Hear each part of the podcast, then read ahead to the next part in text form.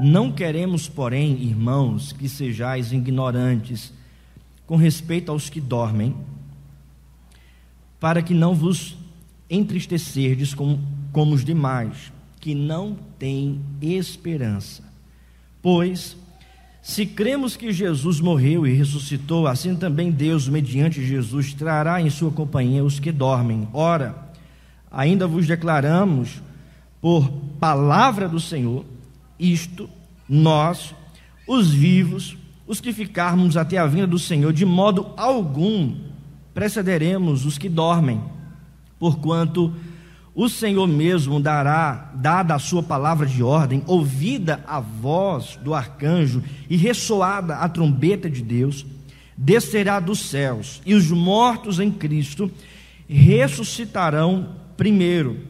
Depois, nós, os vivos, os que ficarmos, seremos arrebatados juntamente com ele entre nuvens para o encontro do Senhor nos ares, e assim estaremos para sempre com o Senhor. Consolai-vos, pois, uns aos outros com estas palavras. Vamos orar?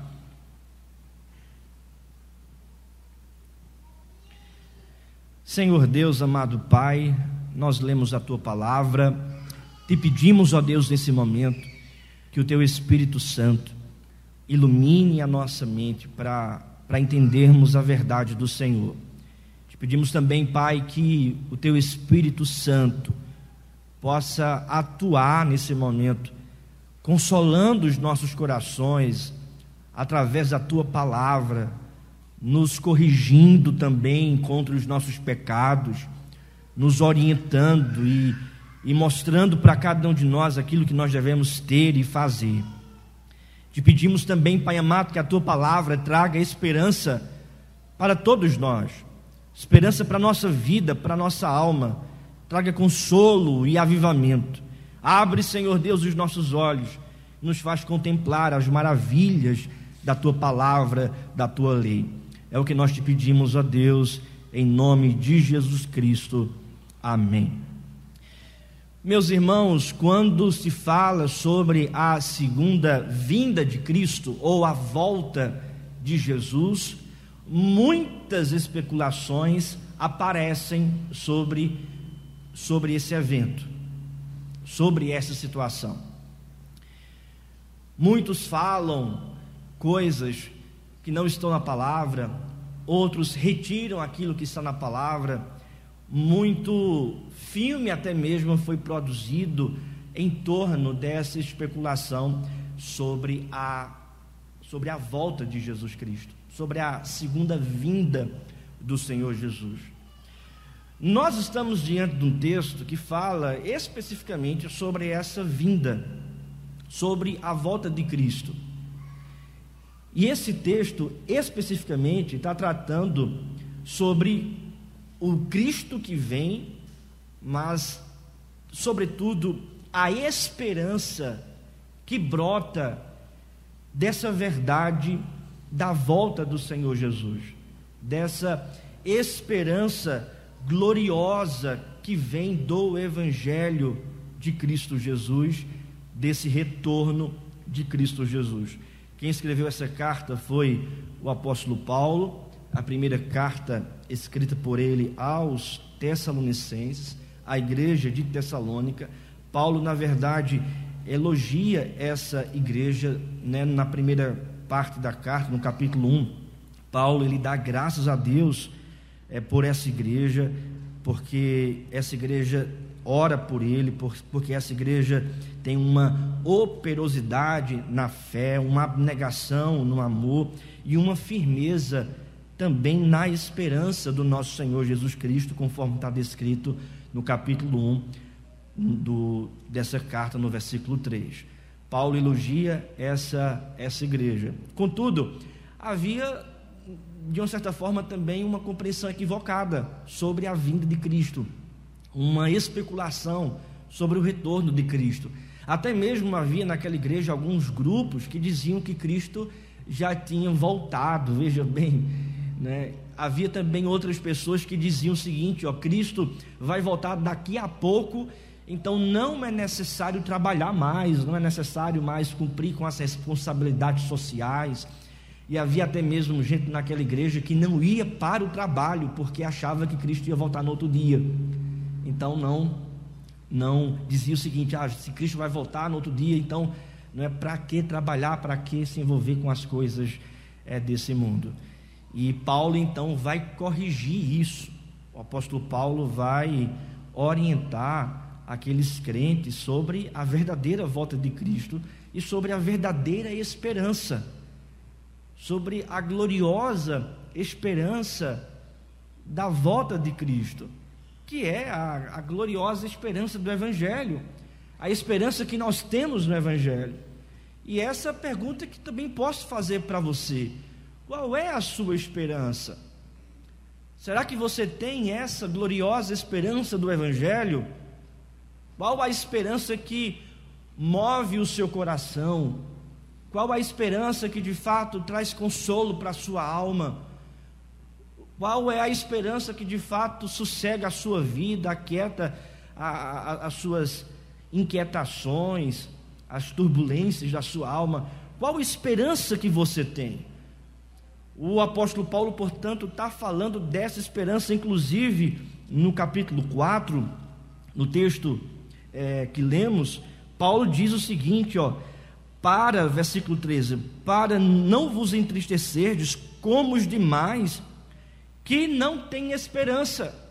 Paulo, portanto, está falando da esperança gloriosa do Evangelho para que aqueles crentes não fiquem é, infelizes ou tristes como aqueles que não têm esperança.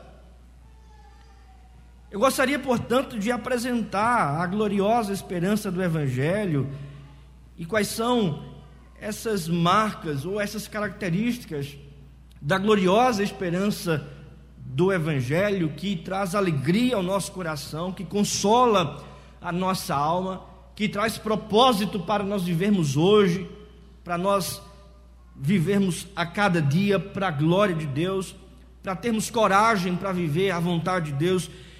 Que esperança é essa, gloriosa do Evangelho? Primeira verdade, meus irmãos, é que nós temos essa gloriosa esperança nós temos essa esperança porque temos a palavra do Senhor. Primeira verdade é essa. Essa gloriosa esperança do Evangelho repousa sobre as nossas vidas, porque, em primeiro lugar, nós temos a palavra do Senhor. E é isso que, em primeiro lugar, o apóstolo está falando aqui. Não especificamente sobre as coisas do fim e sobre a esperança que vem sobre nós, em relação à vida futura, mas Paulo está falando de uma esperança bem presente nos nossos dias hoje, que é a palavra do Senhor. Veja o que diz o versículo 13: Não queremos, porém, irmãos, que sejais ignorantes com respeito aos que dormem, para que não vos entristecerdes com os demais que não têm esperança, pois se cremos que Jesus morreu e ressuscitou, assim também Deus, mediante Jesus, trará em sua companhia os que dormem. Ora, versículo 15: ainda vos declaramos por palavra do Senhor, por palavra do Senhor. Isto nós, os vivos que ficarmos até a vinda do Senhor, de modo algum precederemos os que dormem. Qual é a, a base dessa esperança? É a palavra do Senhor. Qual é a fonte dessa esperança? É a palavra do Senhor. O que é que o apóstolo Paulo aqui está declarando? Está declarando a palavra do Senhor. Ele não está aqui inventando coisas a respeito do fim, ele não está dizendo de modo imediato que a nossa esperança está em alguma coisa relacionada ao fim, mas de imediato, Paulo aqui está declarando a palavra do Senhor. Logo do começo, no começo da carta, quando o apóstolo Paulo já diz Paulo, Silvano e Timóteo, a igreja dos Tessalonicenses em Deus Pai, no nosso Senhor Jesus Cristo, graça e paz a vós outros. Isso aqui já é palavra do Senhor. Paulo é inspirado pelo Espírito Santo para ser boca de Deus, revelação de Deus para o seu povo, para o povo de Deus, para a igreja. Então, de imediato, nós temos a esperança porque temos essa palavra, a palavra de Deus sobre as nossas vidas. Quando Paulo, no versículo 3, orienta aos crentes em relação à esperança que temos, ele está orientando porque ele está ali falando da parte do Senhor. E o versículo 15 é a chave para essa verdade. Ora, ainda vos declaramos por palavra do Senhor. Tudo aquilo que ele vem falando antes é palavra do Senhor. E ele continua dizendo: Ó, ainda nós declaramos por palavra do Senhor. Então, meus irmãos, nós temos esperança gloriosa do Evangelho, porque nós temos a palavra do Senhor. Porque é essa palavra que nos orienta, é essa palavra que nos dirige, é essa palavra que nos consola, é essa palavra que nos aviva, é essa palavra que nos levanta, é essa palavra também que confronta os nossos pecados. É essa palavra que confronta as nossas desesperanças, mas é essa palavra também que nos encoraja, é essa palavra que traz propósito para a nossa vida, é essa palavra que nos dá motivo para vivermos. Das, um dos grandes problemas que tem causado depressão na vida de muitas pessoas hoje em dia é a falta de sentido sentido para viver. Pessoas que entram em crises existenciais por não terem mais sentido na vida.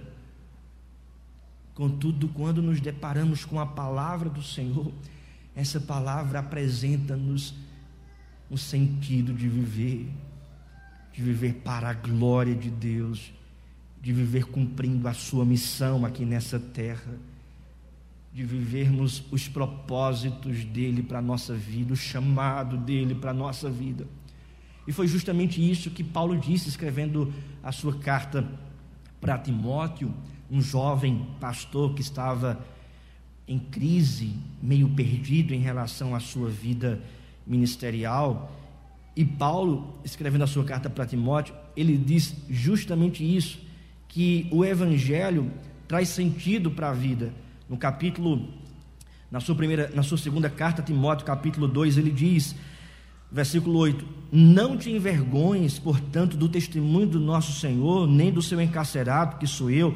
Pelo contrário, participa comigo dos sofrimentos a favor do Evangelho, segundo o poder de Deus, que nos salvou e nos chamou com santa vocação, não segundo as nossas obras, mas conforme a sua, a sua própria determinação e graça que nos foi dada em Cristo Jesus antes dos tempos eternos e manifestada agora pelo aparecimento do nosso Salvador Cristo Jesus, o qual não só destruiu a morte, como trouxe luz à vida e à imortalidade mediante o Evangelho. Paulo está apresentando para Timóteo um propósito de vida, sentido de vida, mediante a palavra de, a palavra de Deus. Ele está dizendo: ó, foi esse Evangelho que nos chamou, que nos vocacionou para vivermos assim, deste modo, em Cristo Jesus.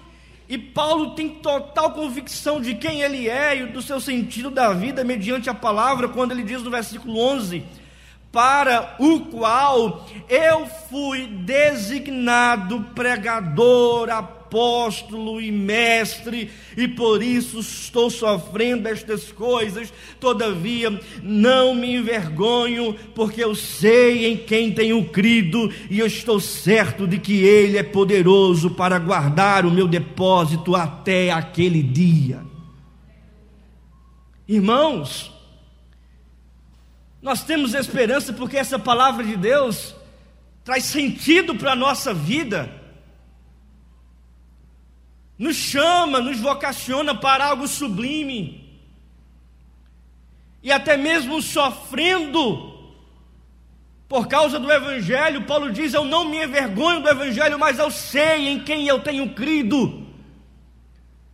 Nós sabemos, irmãos, em quem nós cremos, nós sabemos qual, qual é o nosso propósito, nós sabemos o sentido da nossa vida em Cristo, e nós sabemos, meu querido irmão, que esta palavra, portanto, tem trazido esperança para a nossa vida. Amém? Essa palavra tem trazido esperança para a nossa vida. Nós temos, portanto, esperança porque temos temos a palavra do Senhor. E aqui um ponto importante, essa palavra não é a não é uma palavra revelacional hoje. É uma instrução para nós, né? não é uma palavra revelacional hoje, no sentido de alguém que foi enviado por Deus e vai dizer para você a palavra de Deus, um, algo novo, uma novidade, não é isso, mas a palavra do Senhor é esta, irmãos. Esta é a palavra do Senhor. De Gênesis a Apocalipse. Temos esperança porque temos a Bíblia, porque temos a palavra, porque entendemos a sua verdade porque o Espírito Santo tem revelado para nós, iluminando o nosso coração, a nossa mente, para compreendermos as verdades do Evangelho. Nós temos esperança porque essa palavra preenche a nossa alma. Temos esperança porque quantas vezes e quantas vezes Deus falou conosco aqui nessa igreja, nos orientando. Quantas e quantas vezes saímos daqui da igreja convictos da voz do Senhor Quantas e quantas vezes nós chegamos aqui com dúvidas, chegamos aqui com, com questões, com perguntas, mas a palavra do Senhor vem sobre nós, nos orientando, nos consolando, respondendo às nossas questões, respondendo às, no às nossas dúvidas. O pastor nem sabe da sua vida, mas as suas questões foram respondidas pela pregação do Evangelho. É a palavra do Senhor. O apóstolo Paulo até mesmo disse, ó, aos Gálatas: se vem um anjo vindo do céu e pregue uma palavra que seja contrária a esta, que seja anátema, que seja maldita, porque somente esta palavra traz esperança do Senhor, porque somente esta palavra é a palavra de Deus. Segunda verdade, meus irmãos, temos esperança gloriosa do Evangelho, porque sabemos que o Senhor voltará. Nós temos esperança, porque sabemos que o Senhor voltará. No final do versículo 13, Paulo diz: Ó, eu não quero que vocês fiquem tristes como aqueles que não têm esperança.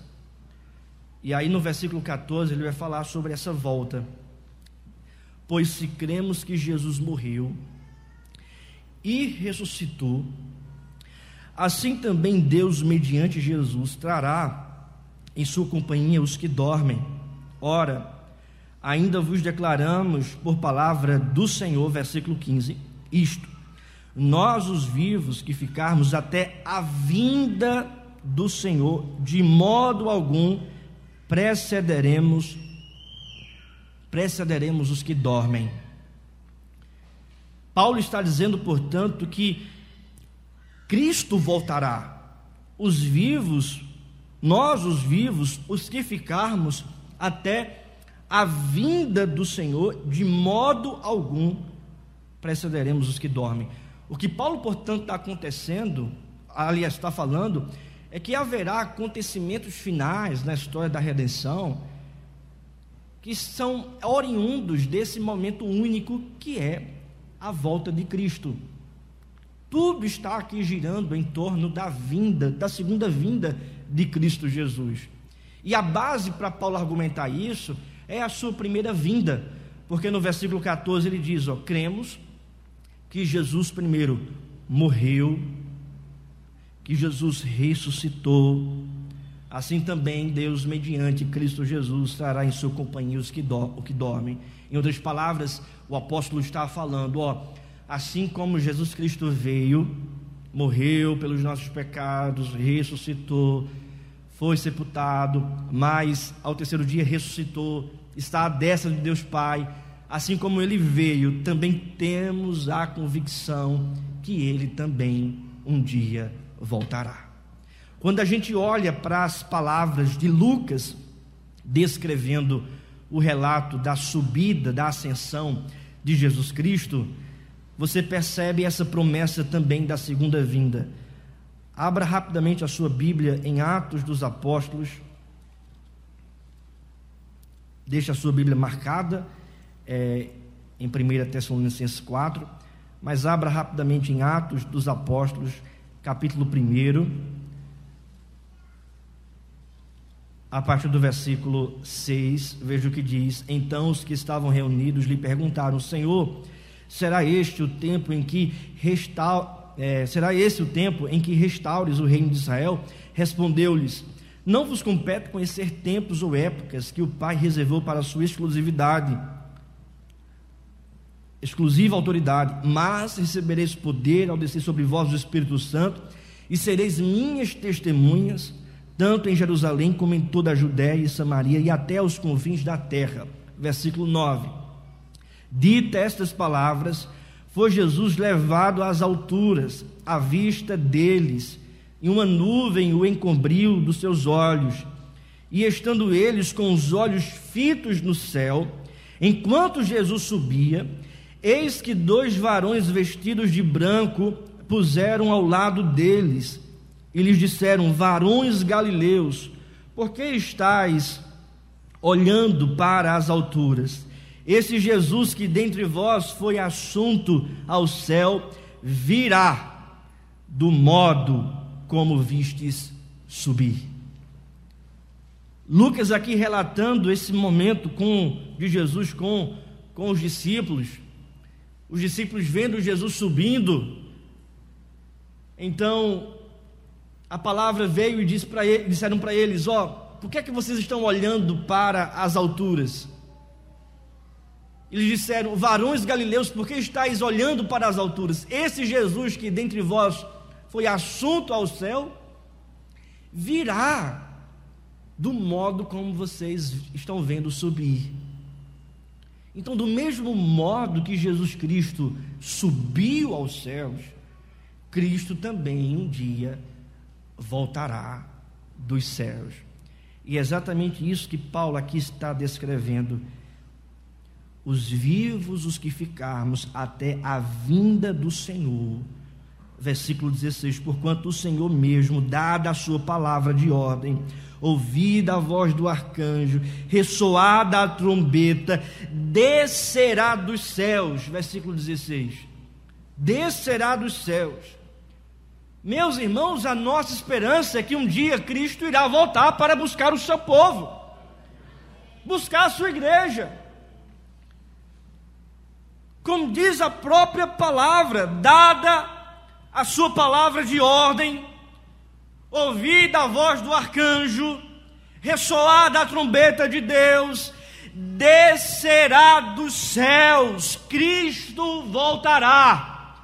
A nossa esperança, portanto, está firmada não nas coisas deste mundo, mas a nossa esperança está firmada em Cristo e no Cristo que voltará.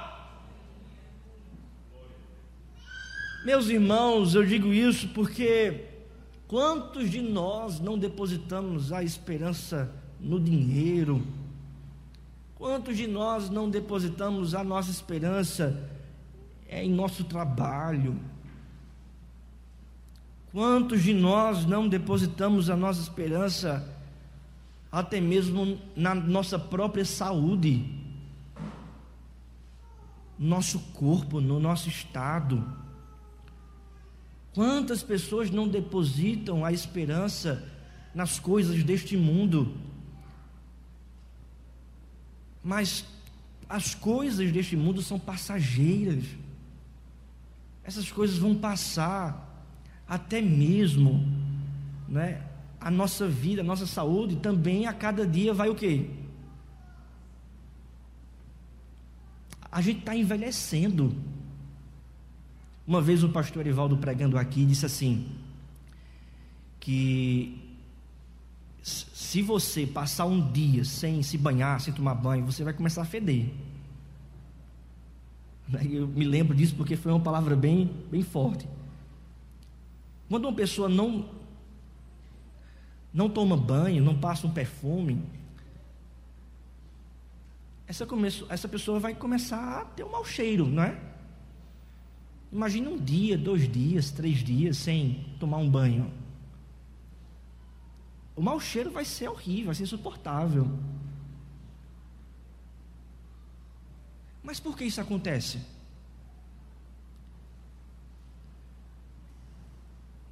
Porque o nosso corpo está envelhecendo, o nosso corpo é podre, é manchado pelo pecado. Nós estamos fadados à morte. Viemos do pó e ao pó retornaremos. De tal modo que a nossa esperança não pode, não pode estar, nem deve estar em nós mesmos.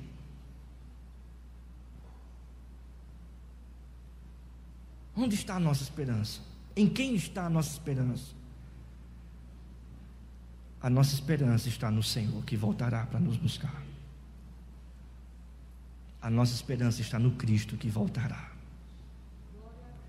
Por mais que o corpo envelheça, por mais que as coisas passem, Cristo jamais passará. Cristo jamais envelhecerá. A sua palavra é eterna. As suas promessas são fiéis e toda a sua palavra vai se cumprir, dada a ordem, ressoada a trombeta ouvida a voz do arcanjo, descerá dos céus Cristo Jesus para buscar o seu povo. Essa é a nossa a nossa esperança. Não pense, querido, que você alimentando a sua esperança com as coisas deste mundo, você vai vai se esquivar ou, ou vai ganhar algo não, porque a nossa esperança deve ser alimentada com Cristo, com a palavra e com Cristo que voltará. Não adianta viver numa vida de fantasias. Eu estou dizendo isso para você. Não adianta você colocar essa verdade de lado e viver mantendo a sua esperança nas coisas deste mundo, porque um dia essa fantasia que você vive vai acabar. Um dia você vai se deparar com a morte.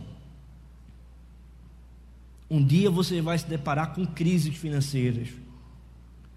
Um dia você vai se deparar com problemas. E mais que isso, um dia você vai se deparar com Cristo Jesus voltando. Portanto, não adianta você viver num mundo de fantasia, achando que isso não vai acontecer, porque vai acontecer. Assim como Cristo veio da primeira vez, Cristo virá também de uma segunda vez para buscar o seu povo. E quando ele voltar, esteja preparado, esteja em comunhão com Deus, esteja preparado na palavra, preparado diante do Senhor. Não fique como aqueles que não têm esperança. Não fique entristecido, vivendo no mundo de ilusão, de fantasias como aqueles que não têm esperança. Pelo contrário, esteja pre preparado para a volta de Cristo, esteja preparado na palavra para a volta do Senhor, porque um dia isso vai acontecer e você estará diante de Deus. Cristo voltará e essa é a nossa esperança. primeira verdade é essa, irmãos, é que temos a palavra, a segunda verdade é que temos é, a convicção que Cristo voltará, sabemos que o Senhor voltará. E a terceira verdade é que estaremos para sempre com o Senhor. Temos a gloriosa esperança porque sabemos que para sempre estaremos com o Senhor.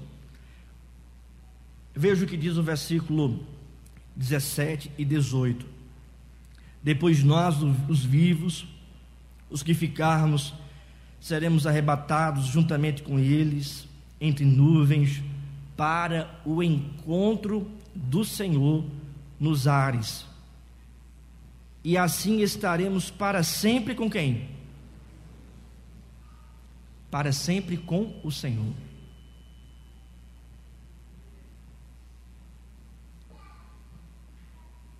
Estaremos para sempre com o Senhor.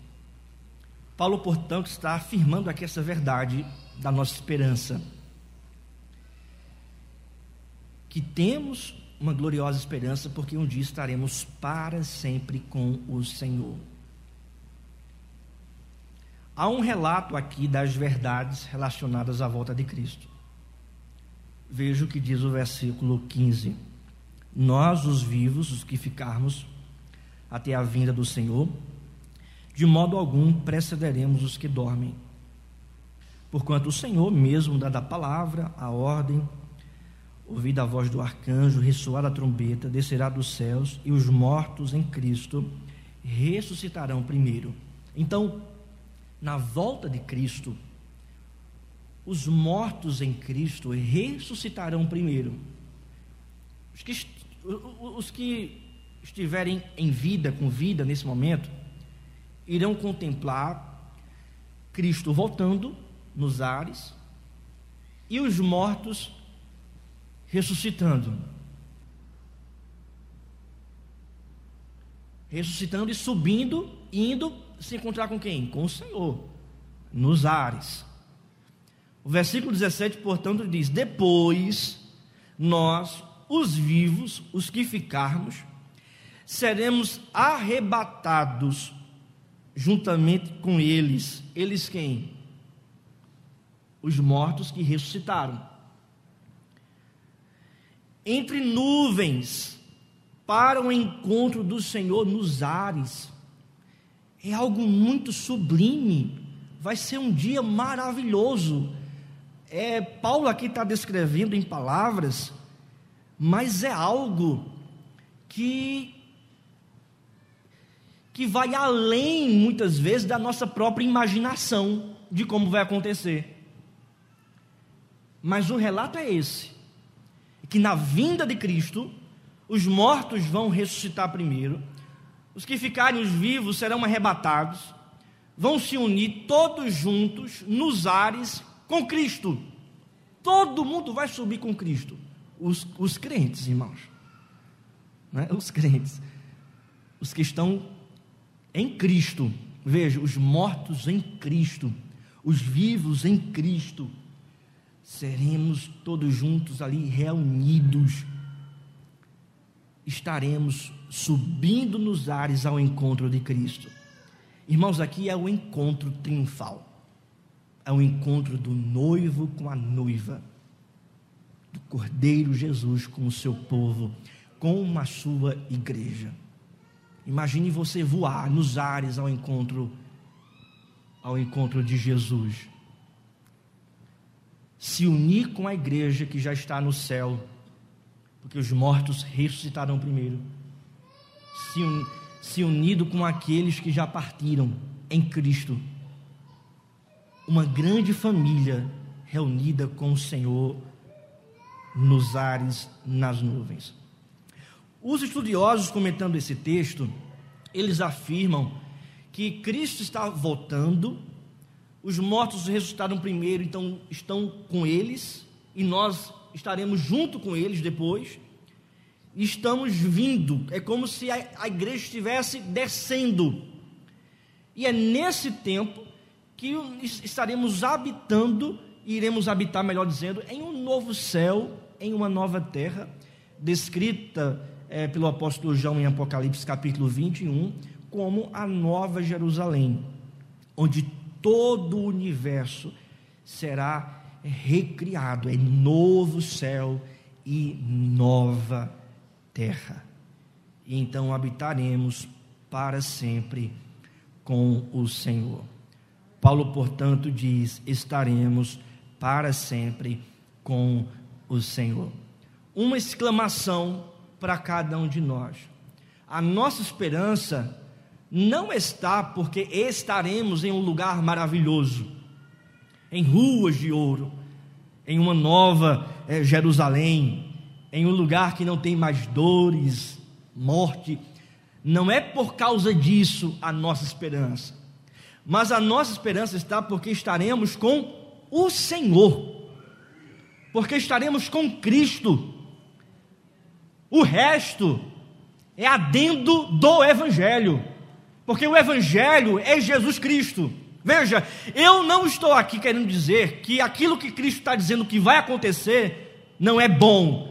Não é bom sim, é maravilhoso você receber essas promessas de Deus, habitar em um lugar onde não tem mais pecado, estar em um ambiente onde não tem mais a mancha do erro, da transgressão, estar em um lugar onde não, teremos mais dores, onde morte não vai existir. Isso é maravilhoso. Contudo, maior ainda, bem maior, é estarmos na presença de Cristo. Tudo isso vai acontecer por causa da presença de Cristo. O paraíso é paraíso não por causa da arquitetura, não por causa do que tem lá, mas por causa de Cristo, porque Ele está lá, porque Ele estará para sempre conosco. Essa é a nossa esperança de um dia vermos a face do nosso Senhor Jesus, de darmos um abraço no nosso Salvador, de reconhecer Ele, aquele que morreu por nós, que se entregou por nós, que ressuscitou, que nos redimiu, que nos salvou, de estarmos na presença dEle por toda a eternidade. Diz a palavra do Senhor em Apocalipse capítulo 21 que Ele não vai nos visitar, Ele estará conosco, morará conosco, habitará conosco para todo todo o sempre, e a nossa esperança, portanto, está firmada nele, no Senhor. Temos esperança, porque estaremos para sempre, estaremos para sempre com o Senhor. Claro, as outras verdades virão. Você terá um corpo é, glorificado. Aí sim o seu corpo não vai mais envelhecer vai, não vai ficar mais manchado pelo pecado, a morte não vai, não vai mais é, visitar o seu corpo. Aí sim você vai estar em um lugar onde não tem mais pecado. Certamente você estará em um ambiente totalmente glorioso, maravilhoso, é novo, novo céu, nova terra. Não haverá mais dores, luto, todas as tragédias é, ocorridas pelo pecado não vai existir. Tudo isso é verdade. Mas tudo isso provém de um ponto central. É porque Cristo estará lá. É porque estaremos com Ele. E aí está o fundamento dessa esperança, que é o Senhor Jesus. A nossa esperança, portanto, ela está baseada nessas verdades. Que são as verdades da gloriosa experiência do Evangelho? Primeiro, temos a palavra do Senhor. Segundo, sabemos que o Senhor voltará. E terceiro, estaremos para sempre com o Senhor, com Cristo. Portanto, no versículo 18, ele dá aqui uma, uma palavra para os irmãos, dizendo: Consolai-vos, pois, uns aos outros com estas palavras. Receba consolo, meu querido irmão, da parte de Deus, porque a despeito de todos os seus sofrimentos, um dia Cristo voltará para cessar tudo isso. Receba consolo da parte do Senhor, porque a despeito de todas as crises que você enfrenta, saiba que você tem a palavra de Deus. E essa palavra te orienta, te conduz, te consola, te encoraja. Receba, meu querido irmão, consolo da parte de Deus, porque um dia você estará para sempre com o Senhor, porque um dia você vai morar no céu, na gloriosa promessa. Receba, receba consolo da parte do Senhor, porque por mais que os ímpios prosperem nesse mundo, esse mundo é passageiro. Tudo isso que nós vemos vai passar. Tudo isso que nós contemplamos irá passar. É passageiro. Um dia tudo isso vai passar. Um dia tudo isso será totalmente mudado. Portanto, receba consolo da parte do Senhor, porque o seu tesouro não está neste mundo, não está nessa terra, mas o teu seu tesouro está no Senhor e um dia ele voltará. Receba consolo, meu irmão, meu querido irmão, minha querida irmã, da parte do Senhor, porque o seu coração está totalmente associado com a eternidade. A vida aqui é muito rápida e passageira, que não se compara com a eternidade que virá. Um dia vamos entrar nos portões eternos. Um dia vamos entrar na Nova Jerusalém. Um dia passaremos a estar lá por toda a eternidade. Portanto, receba consolo da parte do Senhor. Fiquemos de pé e vamos orar.